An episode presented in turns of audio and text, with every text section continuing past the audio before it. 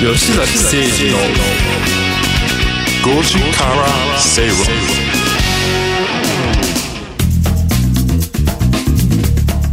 ラジオ日経吉崎誠二の5時から正論をお送りしています。この時間はカムカムインカムクラブのコーナーです。このコーナーでは資産形成に重要なインカム投資をテーマに不動産や株式投資など投資商品の情報やニュースをご紹介していきます。今日取り上げる話題は住宅購入時に見るべきポイントパート2です。家を買おうと思ってる方必見でございます。必聴でございます。必聴でございます必聴でございます必聴でございま。はい。さあ、どんな話を今日はしていきましょうかね。とまずいいですか質問おおをいいね前のめりで。前のめりで。こんなに質問が出るこ憧れれちこれゃう。憧れちゃんコーナーです。憧いれちやいゃうやそんなでこすかとらないですけれども、土地の価値としうて、ん駅からの距離というのはどの程度関係がありますかえ聞くまずこれは東京とか都市部の、えー土地の価値と、えー地方でだいぶ違うと思いますね。ははいああそうか。い、地方なんかでいうとあのなんていうかなあの国道沿いとか、あのいい例えば大きな巨大ショッピングモールがある近くとかっていうのは、駅よりも魅力的になってくるわけはいですね。そっちの違う要素の方が重要になってきますので、うんまあ、地方都市なんかで行くと、えー駅からの距離が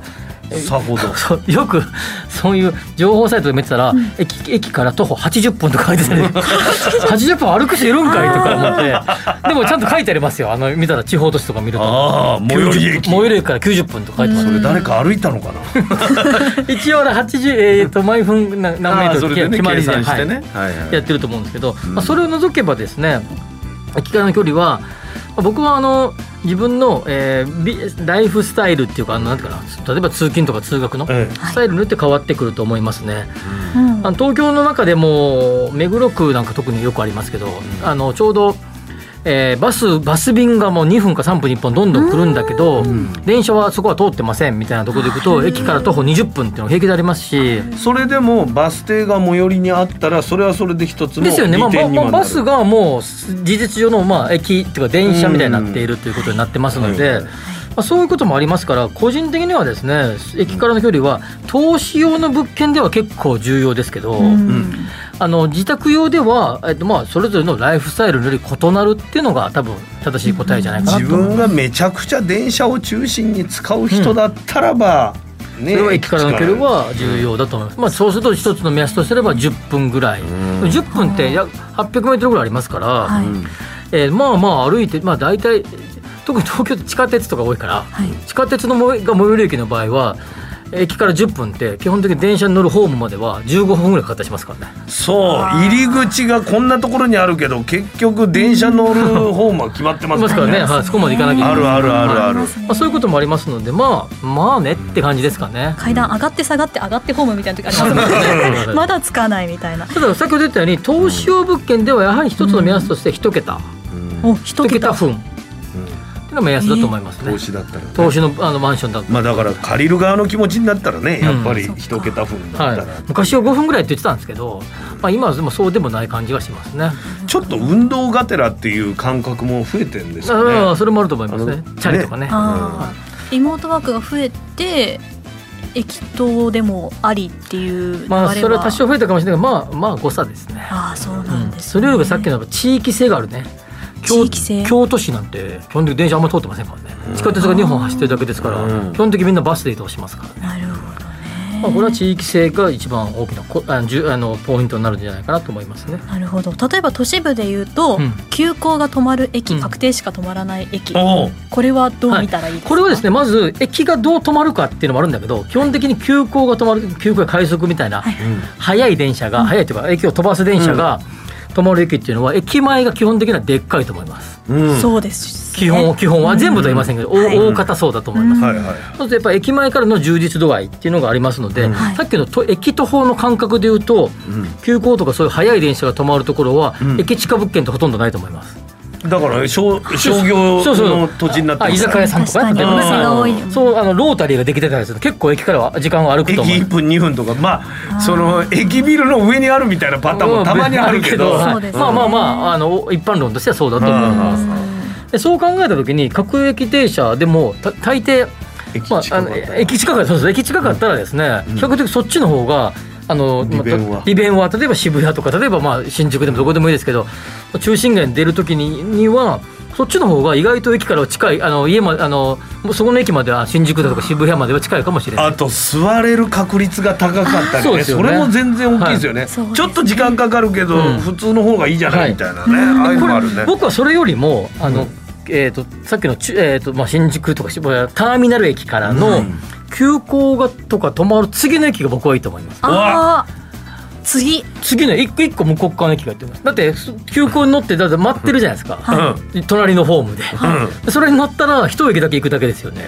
で逆の場合でいくと各駅停車にや乗って一駅かなんか乗るとただもう次すぐすぐ、えー追い越すべき急行が来てるのでしかも値段は相当変わるそうそう値段は変わりますよね値段は変わりますよおねーこれおすすめだっていうことたただですよ、うんただ各駅停車しか止まらない駅は当然電車の本数は減りますよねそうですねまあこれは間違いなく減りますよ、うん電光掲示板見てうん通過通過通過通過って続いて ると私何分この猛暑の中で待たなきゃいけないんだって全然なんかモテない感じの感みんじな私振られてる どんどんどんどん通り過あそれはでもあると思いますけどまあでも値段が多分さっき天野さん言ったようにだいぶ違うと思いますので、うん僕ーはそね、うんそれはなんかああ生りだ活と思いますのねこのお金の余裕とかも考はいえてもいいかも、各駅停車が止ましか止まらない駅って比較的駅駅からすぐに家があったりしますからぎてね、うんうん確かにそういう意味ではそれはね急行が止まる駅との違いですよねここは多分そっちの方を多分重視する方がいいと思います、あああくまでこれ自宅の話ねーそうですね投資物件だったら休校の方がかなり価値は価値は高いわかりやすいうん各駅の駅の近くの方が静かかもしれない静かですよいやね。もちろんもちろんねもちろんだけどは繁華街なんじゃないからね。そうですよね、はターミナル駅の次の駅はいいいね違う違う違うターミナル駅から急行とかが止まこうでる行っ。次の駅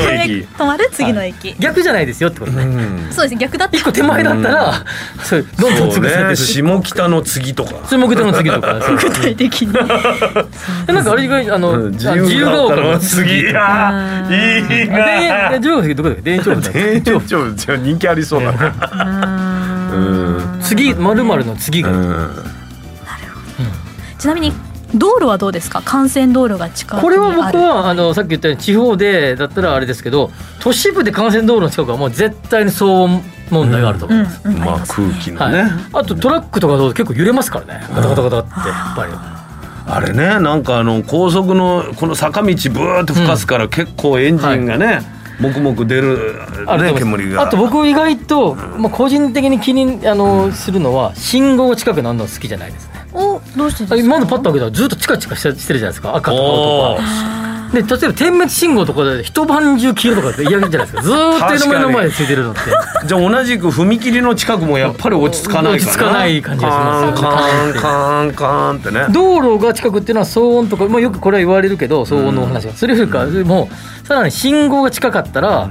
いや信号色が気になるし、そこで止まったりとかするとブレーキの音、うん発進する時にエンジンのアクセルを吹かす音がするので、まあ、信号そばはあんまりおすすめじゃないかなって気がしますね。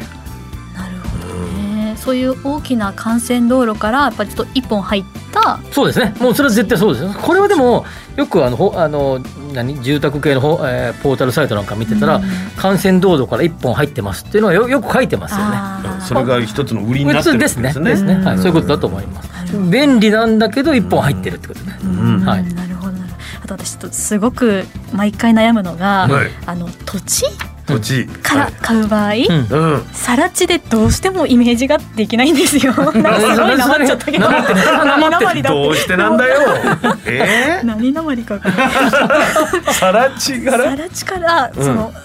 立つイメージがうん。わからなくてでかね大きな買い物なのでうんその勇気が出ないんですけど。じゃあもうやっぱり立ってるものを買う買買うっっててうんどっかこのキッチンが欲しいとか、うんこの外観の建物好きとかこの場所がいいならいいんですけど土地からどうしてもイメージができなくてただそんなこと言ってると土地ですぐみんな売れちゃって、うんあ結構土地の状態さら地の状態で買ってる人が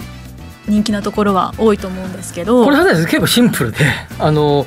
山の中のねポツンと一軒家みたいなテレビ番組あるけ ど、それじゃなかったら基本的には並んでますから。あうん隣も隣も隣も何もないとこってあんま売ってませんから、うんそうすると隣の、えー家を見ると大体こう似たような区画になってるから隣両サイドとか周りを見ればですね、うんこちらから入り口が入っってこちらにニアを取るんだなっていうのは大体決まってくると思うんですねあもちろんあのいすんげえ入り組 んだ場所を買うと話は別だけど、まあ、ある程度整備されたところを買うと、まあ、周りの雰囲気を見ればこんな感じの家が建つかなっていうのは目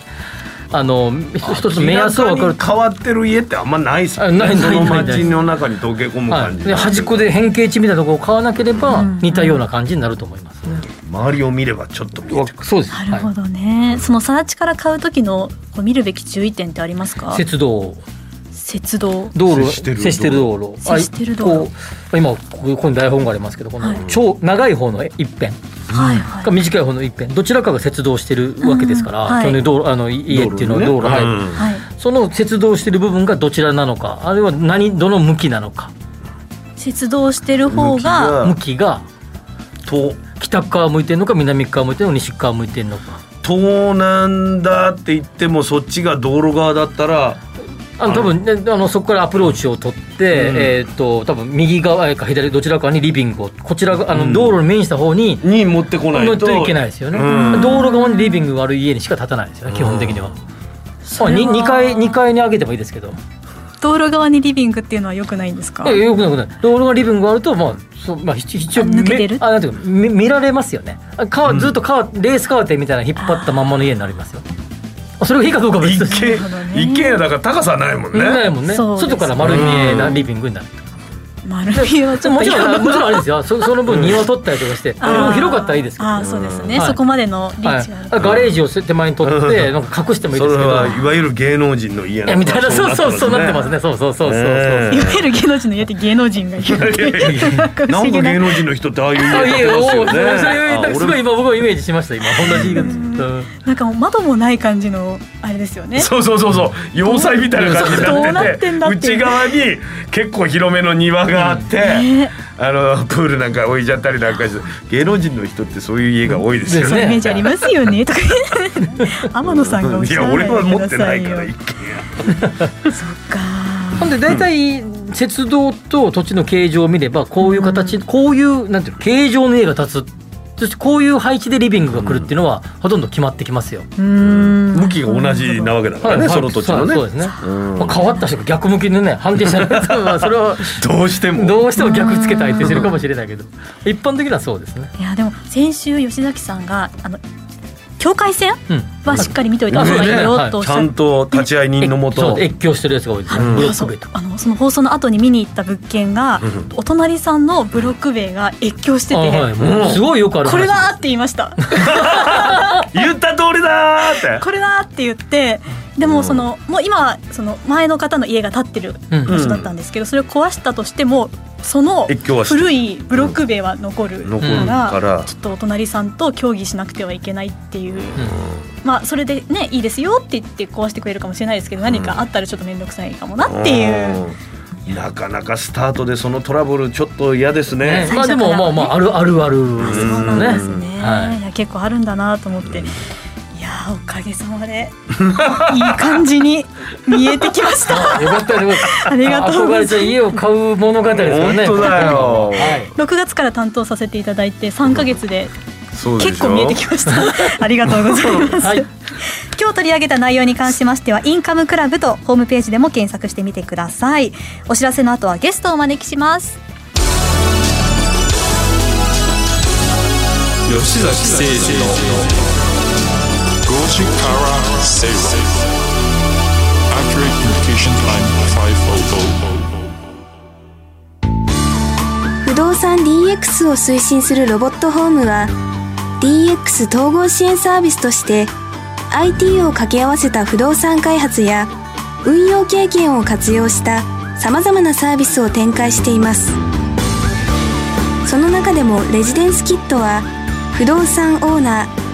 入居者管理会社など不動産に関わる全ての人のための IoT を活用した